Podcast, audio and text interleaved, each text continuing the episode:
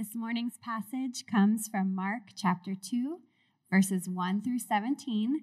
It can be found on page 888 in the Black Chair Bibles.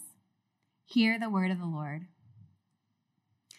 When he entered Capernaum again after some days, it was reported that he was at home.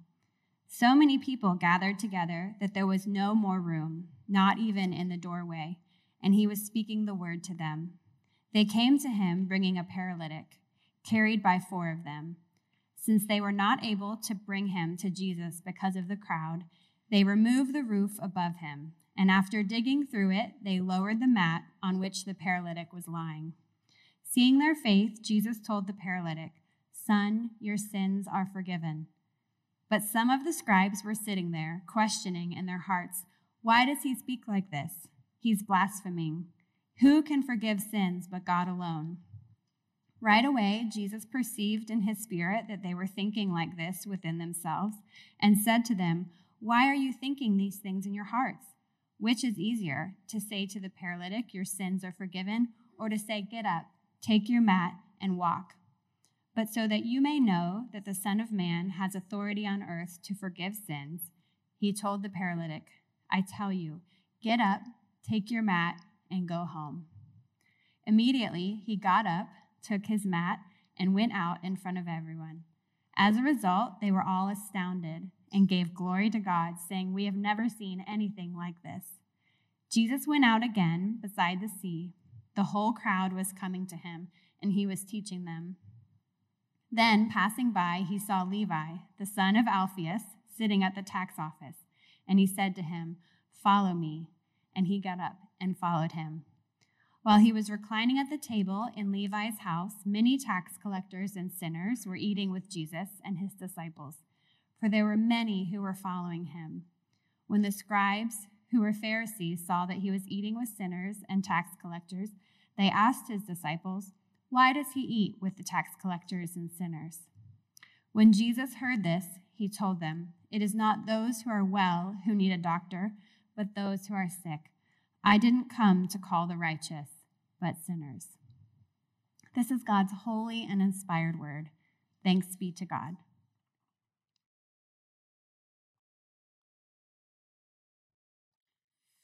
Good morning. Welcome again to Faith Church. Uh, my name is Godwin. I'm one of the pastors here, and we're going to continue in this great series in the Gospel of Mark. I'm really excited to continue along with you. Okay, many of you know I uh, became a Christian during my college years, though I grew up in a vibrant Christian context. So my parents were Christians. I attended a Christian school. I was in Bible studies. I went to youth group growing up. And so every, everyone thought I was a Christian, uh, including myself. However, I was not a Christian. I was not genuinely converted until later. And I didn't know it until my early years of college. All of a sudden, I encountered a bout of depression. Why was I depressed? Well, because I was a small fish in a very big University of Michigan pond. Okay. Because I didn't have a girlfriend. Because I didn't feel fulfilled, excuse me. And so um, I, I was experiencing all of this kind of just difficulty internally. And, and so I would consider myself, at least for a season, a few months, early college, to be depressed or struggling. But you know, my biggest problem wasn't social engagement or academic achievement or anything like that. My biggest problem was I wasn't a Christian.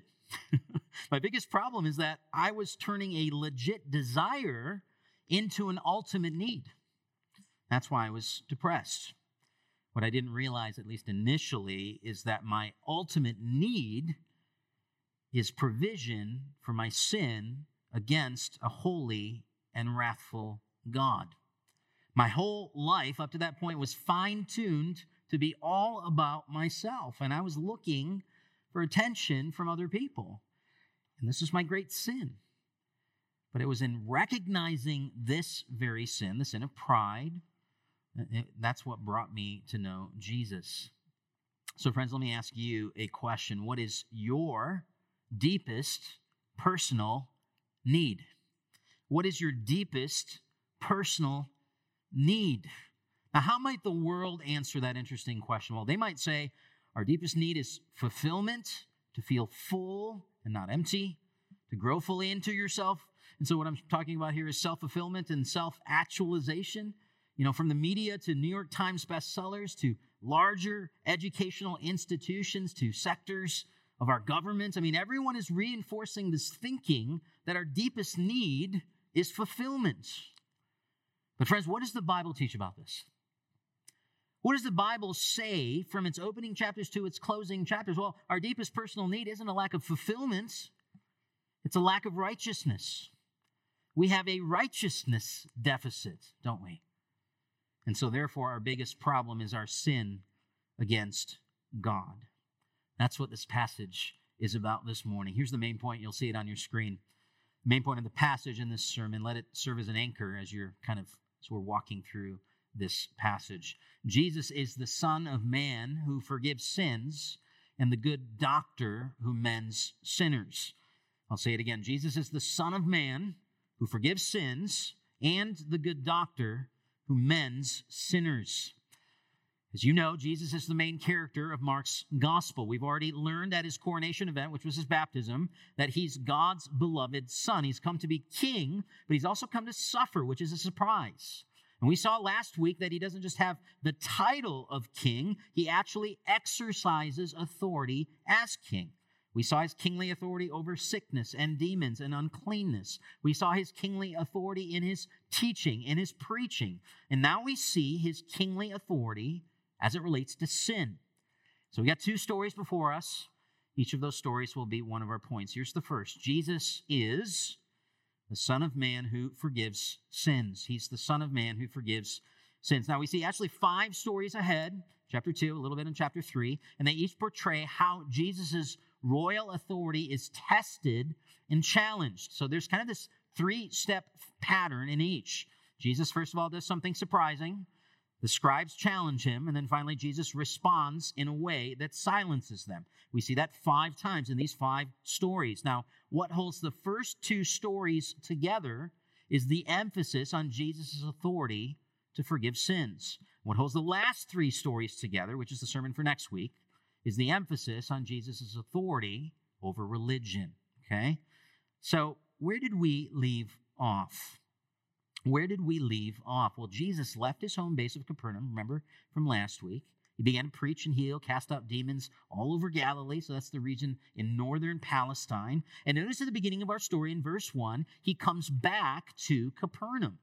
The people of Capernaum, of course, know him really well because he's been performing miracles and teaching and preaching and so forth. So it shouldn't surprise us that when it was reported that he was home, a huge crowd gathers at Simon Peter's house.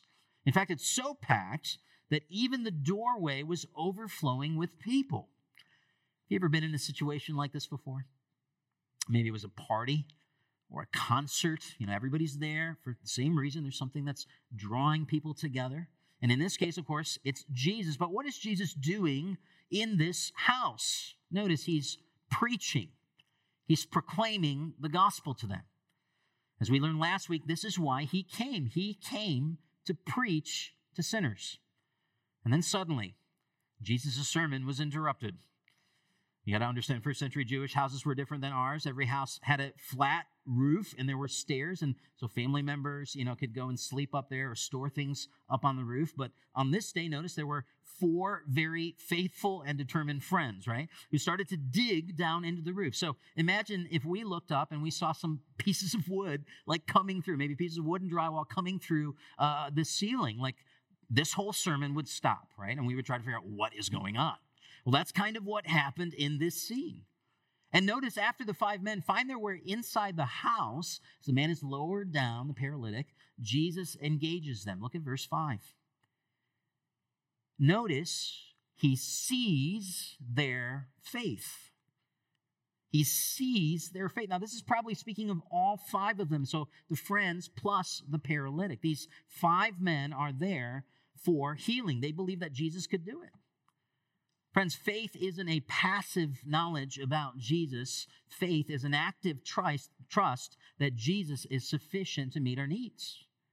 And this sort of faith, of course, you see is demonstrated here. This man has a need that only Jesus can meet. Now, what does Jesus do? Does he heal him? That's our expectation, right? That's certainly the expectation of these friends and the paralytic. Again, he's probably healed dozens, maybe hundreds of people in Capernaum, beyond Capernaum. Jesus was famous for doing healings. But what does Jesus do? He doesn't do anything. He actually says something. Notice, he says, Son, your sins are forgiven. Is Jesus blind? Like, has Jesus totally missed the boat? What is he doing? I mean, he's got a paralytic in front of him. Why is he talking about forgiveness? And we know from the broader teaching of the Bible that human sin against God is the root for every kind of brokenness and suffering, right? So, paralysis or heart attacks or MS, these are all results of the fall. Sin is the root, paralysis is one of the fruits, right? It's a symptom, but it's not the root. So, let's just say for a moment you go to a doctor.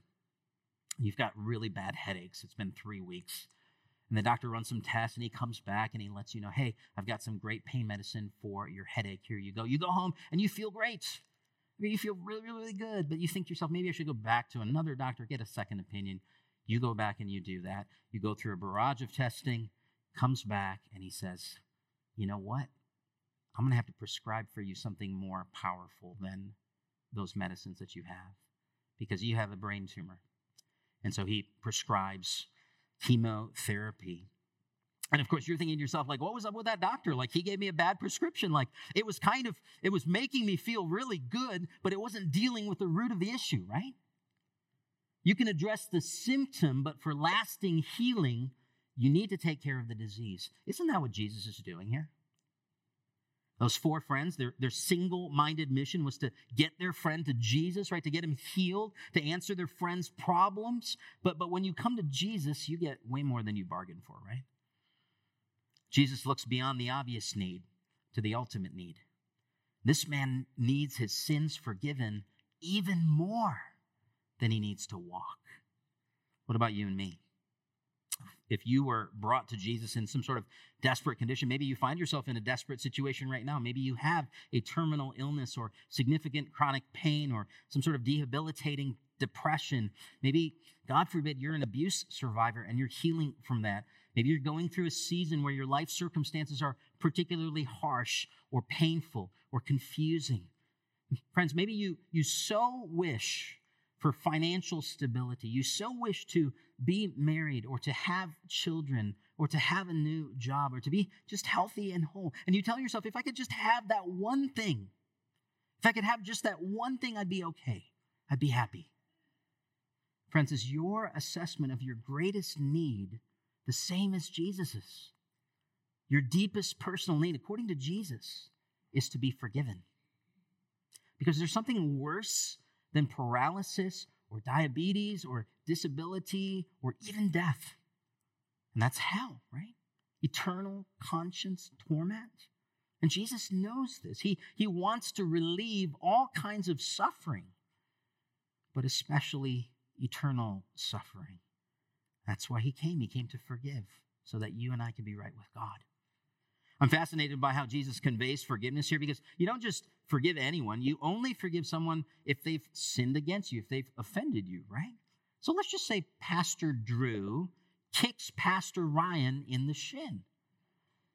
It would be strange, it would be strange if Pastor Dick then says, Hey, Drew, I forgive you, right? You can't say that. Like he didn't wrong you. You can only forgive a sin if it's against you, right? Huh, what does that mean here? Well, think about this with me. After David committed his atrocious sins of adultery and murder, and was confronted by the prophet Nathan, and he felt the, the pangs of conviction. He poured out his heart to God in Psalm 51. It's a beautiful psalm. Right away, in verse 4, he says this He says, Against you, God, and you only have I sinned and done what is evil in your sight. Friends, that's why when Jesus says this, he's actually saying, Your sins have really been against me. You see, Jesus isn't just the miracle worker that we saw in chapter one. He's claiming to be God himself, even in the very act of forgiving someone. Friends, it's easy to hide our sin, isn't it? When we think no one sees, when we think that no one is impacted by what we're doing or saying, it's easy to diminish our sin when the horizontal consequences are minimal, or, or maybe they're significant, but we can always kind of walk away from the relationship. But, friends, you can't hide from Jesus. He knows and he sees. But the beautiful thing is, he offers forgiveness, right? You can't hide, but you don't have to hide. You can run to him for forgiveness. There's hope with Jesus. Well, the scribes pick up on the audacity of these claims that Jesus is making, and, and they kind of go nuts in verses 6 and 7. They, they ask these questions Why does he, Jesus, speak like this? He's blaspheming. Who can forgive sins but God alone? Ding, ding, ding, ding, ding. It's like, yeah, like the irony is thick, right? They, they get it right and they get it wrong at the same time. So that's the right question. It's just their conclusion is wrong. And of course, Jesus knows their heart. Look at verse 8. He perceives their hearts. Jesus sees not as man sees. And notice how Jesus responds after perceiving their hearts. Verses 8 through 11. He asks a question. Interesting question. Which is easier to say? Your sins are forgiven, or get up and walk? On first glance, it seems easier to say your sins are forgiven because it's invisible, kind of hard to disprove. You can say, hey, get up and walk, but if it fails, then you're proven to be a farce, right? But on a deeper level, it's harder to forgive sins because only God can do this, right? And we see the punchline of this story in verses 10 and 11. Jesus says uh, the following, but so that you may know that the Son of Man has authority on earth to forgive sins, he told the paralytic, I tell you, get up, take your mat, and go home. Jesus will heal this man so that, Jesus will heal this man so that they know he has authority to forgive. Like we said last week, these miracles aren't the point, they are the pointers, right? This story shows that Jesus didn't come merely to show God's power, but to bring God's salvation. I mean, think about this man. Think about this man. He, he leaves carrying his bed, but he no longer carries the burden of his sins on his back, right? What a powerful scene. And do you see how Jesus refers to himself in, in verse 10? He, he calls himself the Son of Man. This is the, the first use. This is kind of how he refers to himself throughout the Gospel of Mark. This is the first time he uses it. And it's actually a title that comes from Daniel chapter 7. Check it out later, verses 13 and 14. It's this incredible vision that Daniel has where he sees these three evil monsters that are coming out of the sea and they're going to come and attack God's people. And then he sees this final figure, one like the Son of Man, who's given dominion by the Ancient of Days, who is God the Father. And so it's this powerful scene. And so Jesus here is claiming in no uncertain terms to be this Son of Man figure. He's been given dominion, he's been given authority by the Ancient of Days. But what is likely a surprise to his listeners, including these scribes, is that the Son of Man begins his rule not with swords and chariots, but by healing legs and forgiving sins. This was a mind bending, category defining moment for the people of Capernaum. There was something to see about Jesus that they should have seen. But did they see it? And people in this room are supposed to see Jesus, the Son of Man, with authority, with dominion to forgive sins. I mean, behold, your God is here. He has come to save you, He has come to forgive you. They should have been tearing the roof apart to beg Jesus for this forgiveness and salvation. But they don't. The story seems to plead with us don't be like the scribes, don't be like the crowds who fall short of faith. I mean, the amazement we see in verse 12 is great, right? The crowds are glorifying God and they're amazed by Jesus. But notice this isn't the language that Jesus uses for conversion, faith, repentance, following Him. The crowds and the scribes need forgiveness more than they need anything else. Are they willing to believe and repent? Are they willing to follow Jesus? Are we? Are we willing to go beyond skepticism like the scribes or go beyond mere awe and amazement, perhaps holding Jesus at a distance and saying, hey, he's a great fellow, right? But I, I think I'm going to stay clear of actually following him. And there's one more takeaway that I want you to see before we move to the next story. It's something that J.C. Ryle actually points out. The lesson this man learned can make sense of seemingly senseless tragedies in our own lives, when, when something tragic comes into our lives, it's easy to say to God, God, I don't see the point of this. How many of, of you have said that before when something difficult comes into your life, right? I mean, all of us should have our hands up. Only three of us have. What's going on? But if we're honest, we, we've wrestled with that, right? But I want you to think about this with me. Think about this man's reaction, perhaps months, years after this moment. He must have thanked God for his paralysis, right? Without it, he would have lived and died perhaps in ignorance, perhaps never even meeting Jesus. Without his paralysis, he may have been a merchant or a shepherd traveling all over Galilee all his life, never brought to Jesus in weakness, never hearing the blessed words that he did hear Your sins are forgiven. And so, friends, we would say, he would say, I, am sure this paralysis was a blessing. It's the same for you and me, isn't it? How might that very tragedy in your life that gives you such an ache in your soul, how might that tragedy uniquely draw you to Christ in such a way that without that painful trial, you may not know Jesus today, or you may not know him as well as you do? So Jesus is the Son of Man who forgives sins. Jesus is also the good doctor who mends sinners. So we turn our attention now to the second half of this passage, verses 13 through 17. Notice Jesus calls this fellow named Levi, the tax collector. And Levi calls a party with his peeps, who happen to be more tax collectors and sinners. And of course, the grumpy scribes question Jesus about this. But Jesus' answer in verse 17 is just absolutely devastating. Read this with me.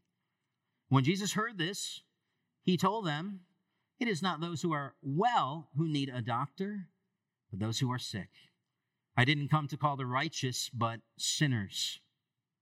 We saw in the last story that Jesus is the doctor who has the right diagnosis and he offers the right medicine, right? He doesn't give Tylenol for the brain tumor, he offers forgiveness for sins.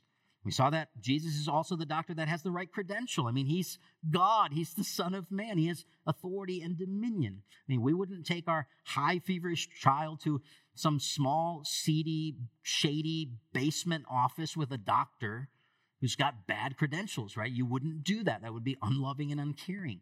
So here we see, friends, Jesus has the right diagnosis, the right medicine, and the right credentials.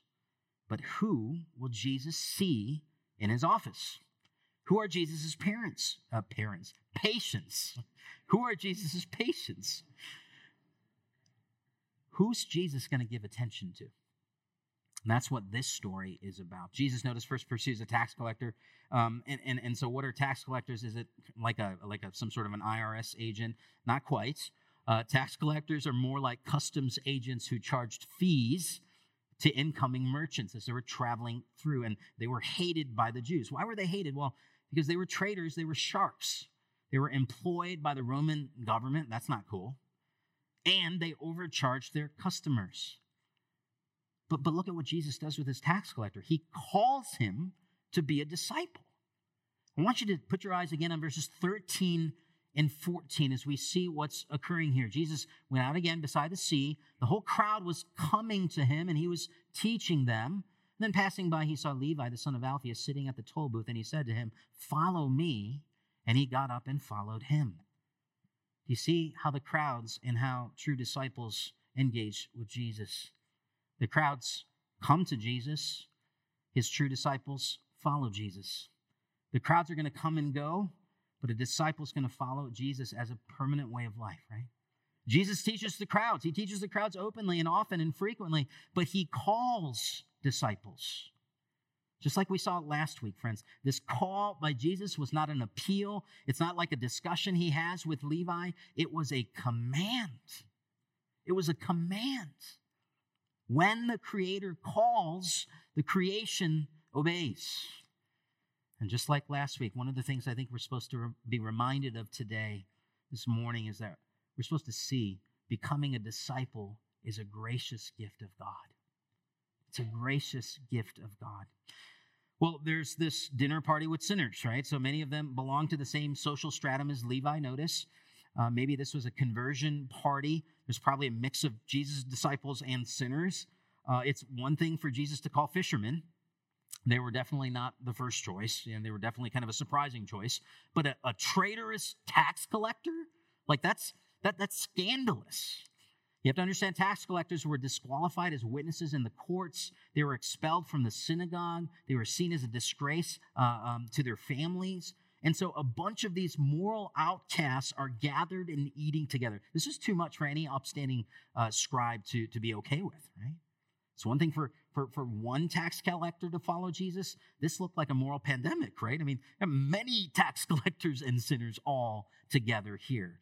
But I want you to notice something there. It's so, it's so easy when we go to a, a passage of scripture that is familiar to not see certain story details. And I want you to notice verse 15. Let me read it to you, and then I'll point out what maybe some of us over the years have missed. While he was reclining at the table in Levi's house, many tax collectors and sinners were eating with Jesus and his disciples. Watch this. For there were many who were following him. Okay, sometimes we, we talk about how Jesus, oh yeah, he hung out with the prostitutes and the tax collectors and all these different sinners, and hey, maybe so so so should we, right? But I want what I want you to see here is that many of them, many of these sinners, were actually followers of Christ. Do you see that? It's not merely the friends of Levi who attended. These were outcasts and outsiders, and they've known sin and they've known social rejection. But now, with Jesus, they, they know forgiveness, they know his acceptance, they know his welcome. But those scribes, look at verse 16, those scribes, what do they do? They blow the purity whistle on Jesus, Why does he eat with tax collectors and sinners? Here's a group of morally unclean, those who have defied the laws and defiled the traditions of the Jewish elders. They were hopelessly lost, as lost as a leper, as lost as an adulterer. So the scribes act like the ritual purity police, right? And Jesus now stands unclean. He stands condemned with them because he's entering into table fellowship with them. This was considered such a scandal, but not by God not by Jesus. He came to earth for such parties. The scribes think that the tax collectors and sinners are spiritually sick and that Jesus is catching their sickness. But hasn't, you know, Jesus read the laws? Hasn't he know, doesn't he know the traditions? But what if Jesus isn't joining them as someone who is sick, but ministering to them as someone who heals the sick? When Jesus says, "I haven't come to call the righteous but sinners," he's talking about the uh, uh, he's talking about those who think of themselves that way, right? So the scribes thought about themselves as righteous and put together and all set with God.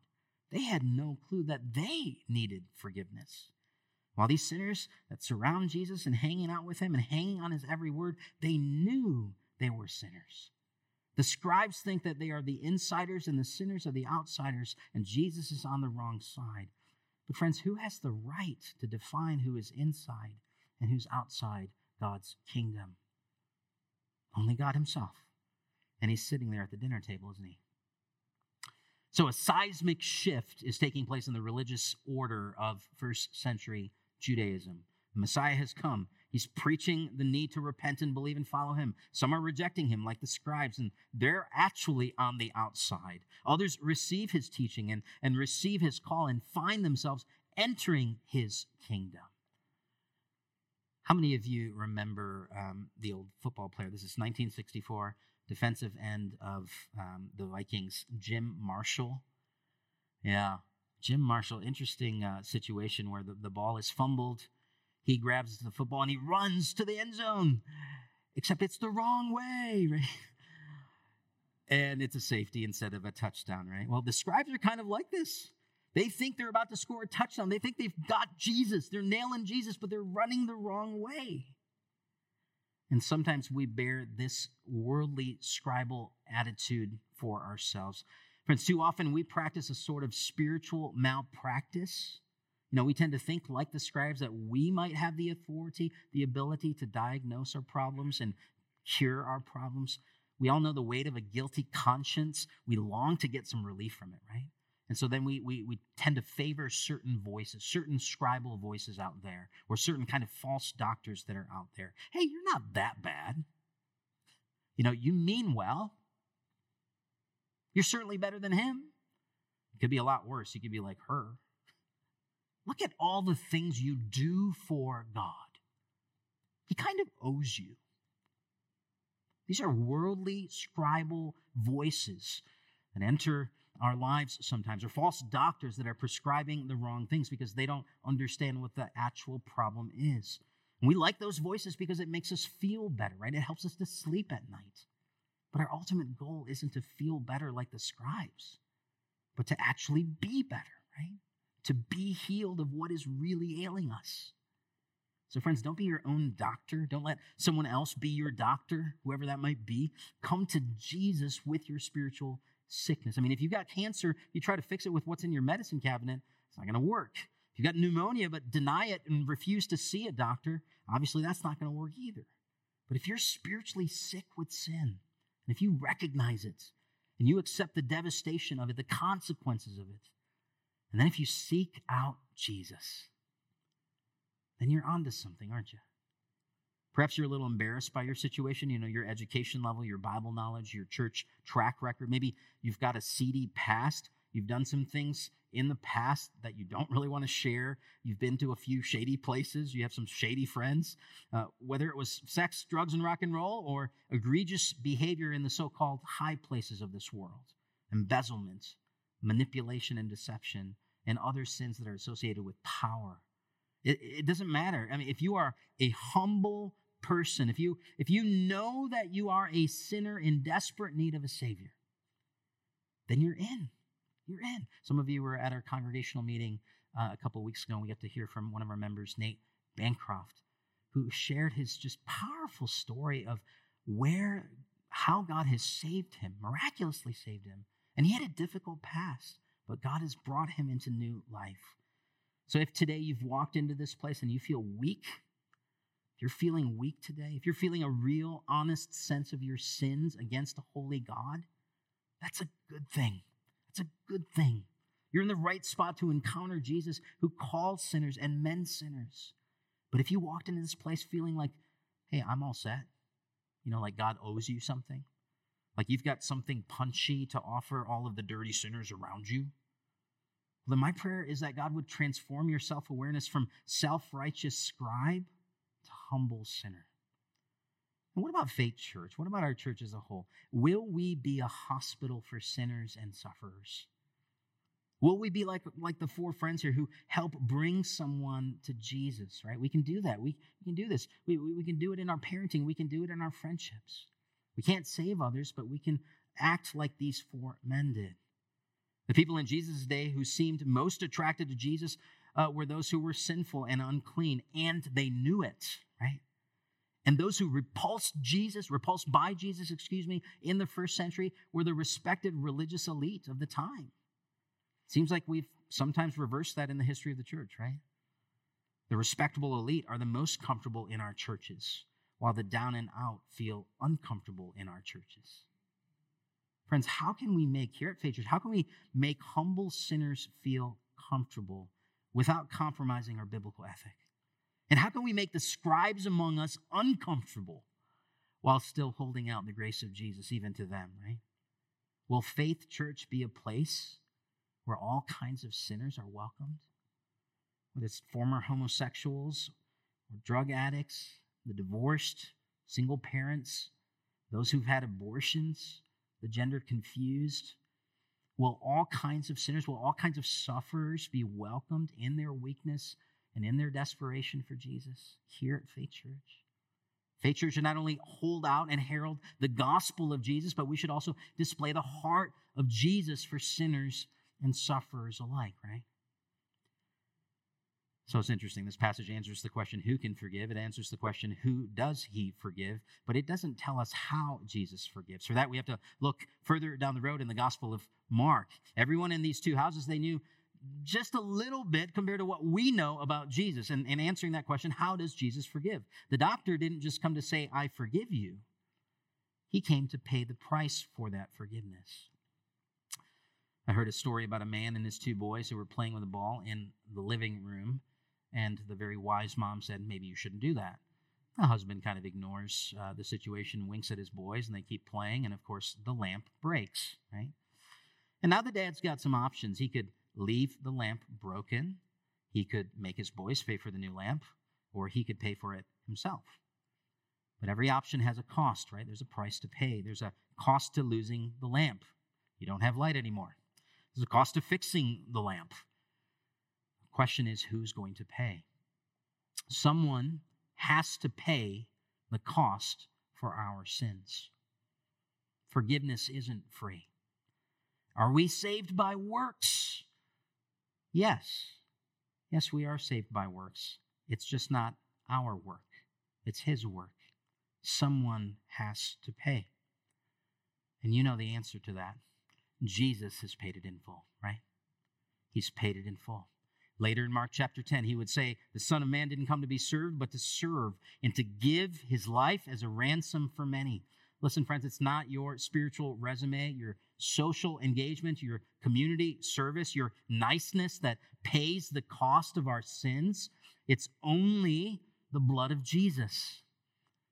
Jesus paid it all. All to him I owe. Sin has left a crimson stain. He washed it white as snow. Amen. Let's take a moment of silence now to reflect on the passage